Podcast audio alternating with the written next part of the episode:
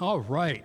So we want to set our kids free to do something that's going to bless them. And so uh, preschool and kindergarten can go here. First through sixth grade can follow them. I, th- or the, the, I think the high schoolers, are they going out today? Maybe not. So I, they are too. So junior high, high school can go out too. Follow Jim. There he is. Okay. Junior high, sorry, middle school, whatever. Just don't listen to me. Just read the directions. That's good, always a good thing. So, hey, before I start uh, sharing with you today, I just have some business. First off, today we're voting on our budget. So if you're a member, you want to vote and weigh in, the ballots are in the back. Just fill those out, put those in the basket. And uh, last week I told you that we're starting kind of a text ministry. And so if you want to join, well, actually, I've been trying to send out a broadcast to everybody. I don't know if you got it already, but it's going to come out sometime today. And just follow the directions. And if you don't get a text today, then just follow the directions. So go ahead and put that slide up, Reese. Is it coming? Anyhow, the slide's going to come up, and there's going to be a phone number. There we go. I think some of you are going to start getting texts right now. You get one? All right. So just follow the follow directions, save the phone number, and that way we can be in communication through text. Let me give you some stats here. 85% of all adults own smartphones. People check their phones six times in every hour. Now, I don't know about you, I think it's more than six times. Okay? Five billion people globally use text messaging. 26 billion text messages are sent daily. 98% of all text messages get opened versus 23% of email. I'm, you know, and so texting just everybody looks at text. Most text messages get read within 90 seconds after delivery. Most emails get read 90 minutes after delivery, if at all. Okay? And then 90%, 90% of text messages get a reply within uh, 60 seconds. So we've just discovered that if we're going to communicate more as a body, we need to just employ the text messaging technology. And so you can always opt out, but we encourage you to just become a part of our text family. And we can give out announcements real quick and prayer requests. It's just a great way of ministering. So, um, yeah, so you, you type in this, then text VCC to this number. If you did not get a text from us, you can join us by that number and just type in VCC. All right? If you have any questions, you can just talk to me right after the service. We're real excited about that. Okay, on to Christmas. So, um, I, have preached a few messages on, on the Christmas Advent. I've preached a lot of messages on uh, uh, peace and, and hope and joy and love. But as I was working on this message, I don't think I've ever preached an Advent or Christmas message on, the, on this gift that we need to receive. Okay? And so this is kind of new for me. And uh, before I tell you what the gift is, I want to tell you about this amazing archaeological discovery and the restoration process is actually still going on. And so, back in the 1950s, one of the most renowned Swedish galleon warships was located in the Stockholm harbor. And uh, was it up there? There we go. Isn't that amazing?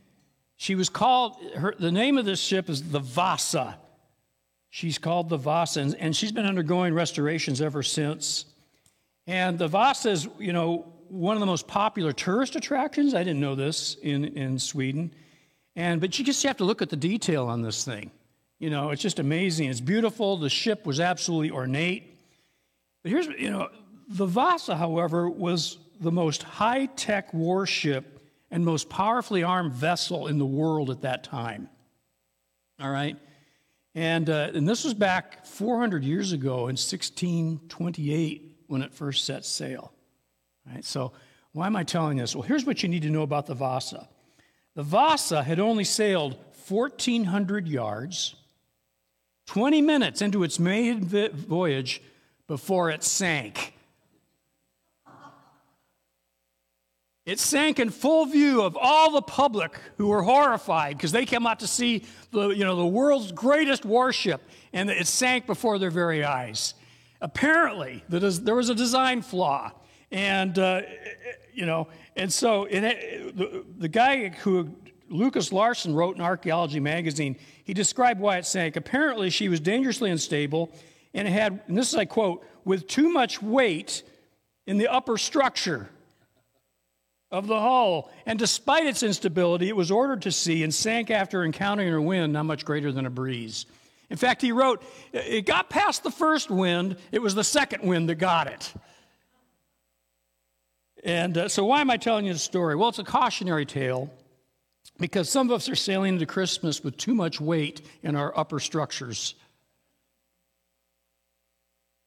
Yeah, yeah. I'm not, and I'm not just talking about physical weight. No, I got, I got weight in the lower structures, but um, the upper structure, we're just still top heavy.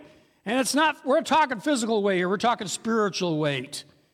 And it's not going to take much more than a breeze to sink us. And, and so, I, what I, to, to be blessed this Christmas, and not just to be blessed, but to survive, we need to receive the gift of humility. And that's a gift. I've never really spoken about humility. It's a, it's a, and it's a gift. This week, we need to seek and receive the gift of humility. And I know that some of you are going, that doesn't sound like a great gift. I mean, you know, geez, I can think a lot of things. But here's what I've come to understand about humility humility is absolutely fundamental to receiving every other good thing that God has for us. It's, it's always the first step to all good gifts. Just the, just the recognition that I need the gift, the rush the recognition without God, I'm, I'm, I'm sinking. It's the first thing we need to receive to receive any blessing, good thing from God, including God Himself. Just basic. When I lack humility, I'm top heavy. It doesn't take much to throw me off and ruin my day. And then I, in turn, I don't know how you are, when my day's ruined, I like to ruin other people's days. And if I'm unhappy, I really have this driven need to let you know how unhappy I am. And do any of you know someone like that? You know, don't look in the mirror, but just, you know, you can think of other people.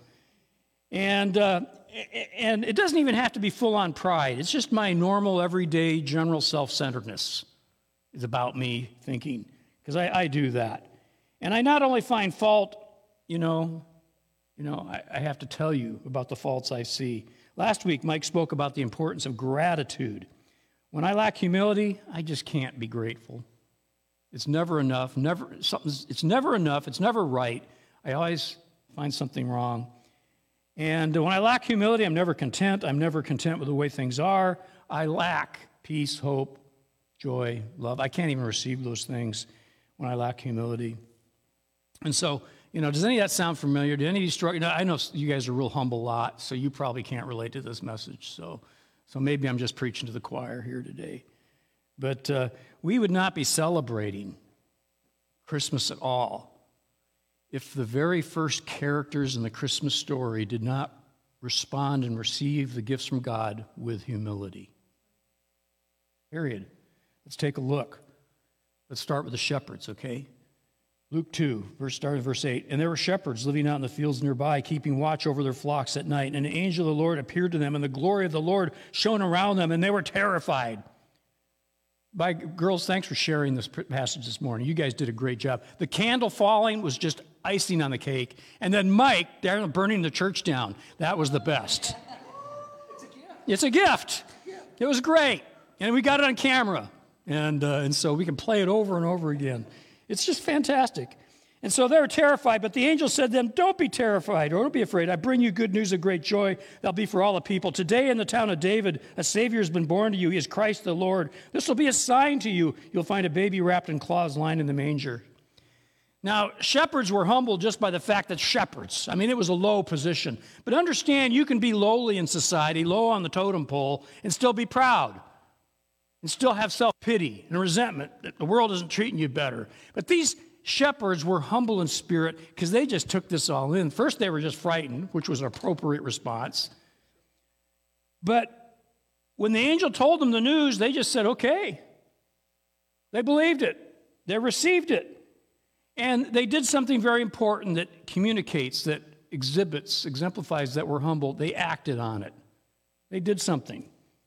And uh, going on in verse 15, it says, When the angels had left them and gone to heaven, the shepherds said to one, uh, one another, Let's go. to Bethlehem and see this thing that has happened, which the Lord has told us about. So they hurried off and found Mary and Joseph and the baby who was lying in the manger. And when they'd seen him, they spread the word concerning what they'd been told about this child. I love these guys.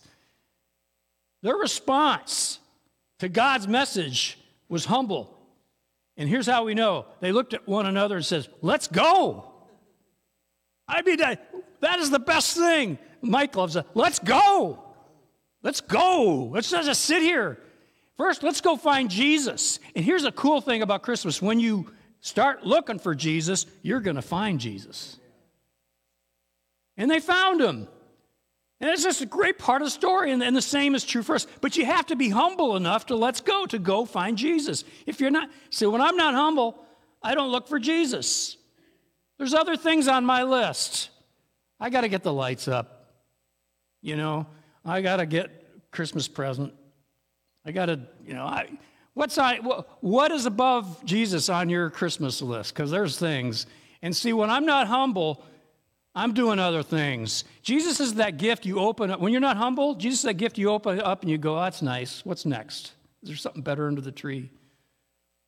And you see, when you're humble, you realize all that other stuff is just nothing without Jesus. He's, he's the thing that makes it. But the shepherds did something else that's really cool that shows their humility. They said, Let's go and spread the word. They, they, I mean, they couldn't keep it to themselves. It, they did. See, when I'm humble, I keep all of God's stuff to me. But when I have humility, I think about others and I go, hey, man, other people need to hear this. Humility. Think about it. They had humility. How about the wise men? These guys are great. Matthew 2, verses 1 and 2. After Jesus was born in Bethlehem in Judea during the time of King Herod, Magi from the east came to Jerusalem and asked, Where is this one who's been born king of the Jews? We saw his star in the east and have come to worship him. Now, unlike the shepherds, these wise men were on the top of the totem pole. I mean, they had money, they had power, they had influence, they had knowledge. I mean, these guys, you know, they were up there. If anybody would think they didn't need God, they didn't need Jesus, it would be these guys.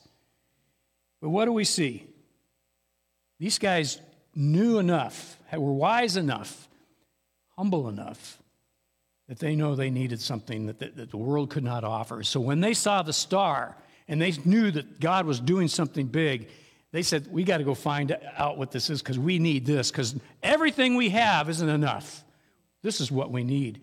And they were humble enough not just to go a few miles. I mean, they traveled, we don't know how long they traveled. They went along. This was, this was a journey. It required a lot of preparation, and I mean, they were a long time. Yeah, they say years. And it's like, geez Louise, it must have been, I don't know. We think we got cars, and it took a while to travel in those days. And they're following a star. So, yeah, humility. And they found, and they too went looking for Jesus. And when you go looking for Jesus, you're going to find Jesus. And they found him. And so it says on verse, verse 11 of Matthew 2 on coming to the house, they saw the child with, the, with his mother Mary, and they bowed down and worshiped him. And they opened their treasures and presented him with gifts of gold and of incense and myrrh. You see the humility there? When they found Jesus, they bowed down before Jesus and worshiped him. These kings, these wise men who had everything, saw Jesus as more important than themselves. And they gave to him, they gave their treasures to him. Again, humility gives. In pride, I hold on. Humility, humility is always the, the foundation to every other thing love. You can't be proud and love. You can't lack humility and love because it's all about me. I don't even think about other people. These guys were humble and they gave.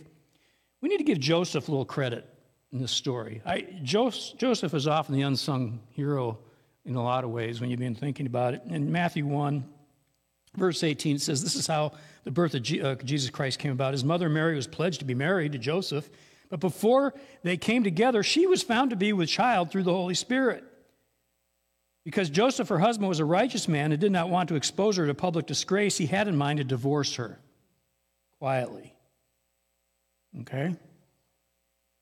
But after he considered this, an angel of the Lord appeared to him in a dream and said, Joseph, son of David, do not be afraid to take Mary home as your wife, because what is conceived in her is from the Holy Spirit. She will give birth to a son, and you're to give him the name Jesus, because he will save his people from their sins. There's the message. I don't know. Joseph. Like the shepherds, like the wise men, Joseph humbly accepted God's plan, God's instructions. I mean, think about this guy. He could have argued. If anybody had a case to argue, I mean, his engaged, his fiance is coming to him and saying, Hey, I'm pregnant. Right? By, by God, though, the Holy Spirit. You got, you know, how does that sound? You know, he's like, No. He's going, this, I, and how's this going to look? And, you know, he's going through all this stuff. But he, first off, just his attitude, he's humble. He's, he's humble enough not to want to shame this girl. I mean, so even before God spoke to him, he, he really was a good guy because he didn't want to hurt the, you know. And so, but then God shows up and says, Hey, Joseph, this is how it is. He didn't argue.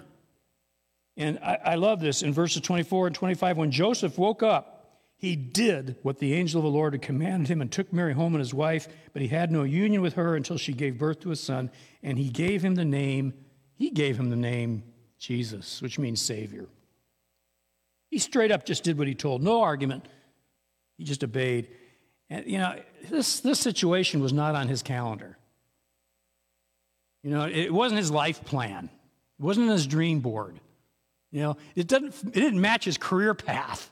you know, just there's just you know, it's like this is a curveball. And he just said, okay. And I have to ask myself, if God came to me with something that big, would I go, okay? But may it be, just it is. Because that's what he did. And he, he demonstrated some serious humility. He took this woman under his care, even though it looked really, really bad to everybody else. He cared more about what God thought than what people thought. And of course, there's Mary. So you know the whole story about Mary. The angel Gabriel comes to her and says she's going to give birth to the Son of God, the Savior of the world, the Messiah. And even though she's a virgin, and of course, she understandably asks, um, Yeah, how's this going to happen? And Gabriel explains the Holy Spirit is going to come and really do a big miracle in her life. Okay? You understand the virgin birth is a really big miracle. I mean, it's like it's it ranks up there. I mean, I, he, healings are nothing. I mean, there's all all miracles you can think about. A virgin birth, that's like okay, wrap your head around that one. And she, you, you got to think, okay, if God says it, I guess it's possible. That's humility. Just accepting God's word is amazing and incredible as that might seem. That's where she's at. But it's not only that. This whole thing presents some issues for Mary as well because she's engaged to Joseph. How's, how's he going to react when she tells him, I'm pregnant, but it's by God? You know, so she has the prospect of facing this man who she probably cares about and respects, and you know, she, and, and not only that though, she lives in a society, a culture that is very strict and religious. So in that society, you show up pregnant and you're not married, you're you're shamed. You're shunned. You're ostracized. You're sent off somewhere. It's a, it's, it's a life change and it's not a happy life change. And that's what she had to look forward to. And so, you know, if anybody had grounds to argue, would be Mary. But look at Mary's humble response in verse Luke chapter 1, verse 38. I am the Lord's servant. Mary answered, May it be to me as you have said. Wow. Wow. You know, we all have our, that, that's a humble response, by the way. We all have our plans and expectations for this Christmas, maybe our whole lives. But are you at the place in your life where you can say to God, I am the Lord's servant? May it be to me as you have planned. I don't know what the Lord's dishing out in your life, but can you say to God, I'm Lord's servant? May it be to me as you have planned. And uh, true peace hope, joy, love come when we gain an attitude of humility. Okay? Can you say to God, may it be to me as you planned? But the ultimate example of humility is Jesus himself. And in Luke chapter 2, verse 6 and 7, while there, the time came for the baby to be born, and she gave birth to her firstborn son. She wrapped him in cloths. And the word cloths there is grave cloths. It was, it's kind of a prophetic Cloths they used were the cloths they used to wrap dead people. Wrapped him in cloths and placed him in a manger, a, a horse, a donkey stall, you know, kind of like what we have back here, you know. So, so the king of the universe, God of the universe, is a vulnerable baby in a manger. I, you know, because there's no room at the inn. The world doesn't have room for that kind of thing. Talk about humility. Talk about humble circumstances. The Son of God made himself wholly and completely vulnerable as a baby laid in a manger, a cattle stall, so humble that literally the world had no place for him. The true implication of this humility is, is seen in a passage in Philippians chapter 2, verse 5. And Paul says this Your attitude should be the same that as Christ Jesus, who, being in the very nature God, did not consider equality with God something to be grasped, but made himself nothing, taking the very nature of a servant, being made in human likeness, and being found in appearance of a man, he humbled himself and became obedient to death, even death on the cross. Now that's humility. The thing that gets me here, though, is that Paul says we're to have the same attitude. Are you kidding me? I mean, this is, you know, it's really hard. By the way, I've learned this about humility. It's really hard to be humble on my own. I need a little help. It's really hard to get out of the gravitational pull of my own self centeredness. But I first have to admit I'm self centered. That's humble. And then I have to realize I need help to do it. That's humble. And everything else starts there. And so the first gift I need from God is the ability to be humble, to recognize I'm in trouble and I need his help. And I've prayed that prayer many times God, help me. Because I'm so full of myself. And I got to tell you, whenever I'm angry or fearful or frustrated, my, my self centered is at work. Whenever you're experiencing negative emotions, whenever, it's a rule. Humility is needed. I got to tell you, it's just there. And if you're just wise enough to see that, you'll go, okay, I need some humility. Before I say anything to anybody, before I do anything, I need to seek humility. God, give me that humility because if I do anything, say anything at this point, it's going to get worse. The gift we need for all the gifts is the gift of humility. And He's answered me, He's helped me become right sized. He's helped me see things in new perspective. He's helped me let go of myself. And I got to tell you, when I let go of myself and my demands and my expectations on the world and my will, I'm so much happier. It's just like, yes. But it's a struggle, but it is a gift. And it's probably the first gift we need this Christmas. Amen? Okay. Let's all be standing for a closing word of prayer.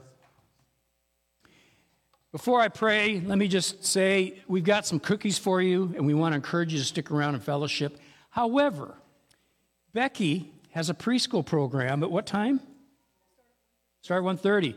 So she's also asking us to pick up the tables, and we're going to slide them under the media booth, and then pull out some more chairs. Here's the con. Oh, and fill out the ballots. We already told you that earlier. And the challenge is, I want you to fellowship. So take some a little bit of time to fellowship you know, five, ten minutes, but then do the chairs. And by the way, even though we're setting up, you can still fellowship. You don't have to leave. So we want to do both at once, okay? All right. Father in heaven, we thank you for this day. Bless our fellowship time. Help us to keep you the main thing in the season. And uh, we just thank you for the gift of Jesus. In his name we pray. Amen. Have a good week.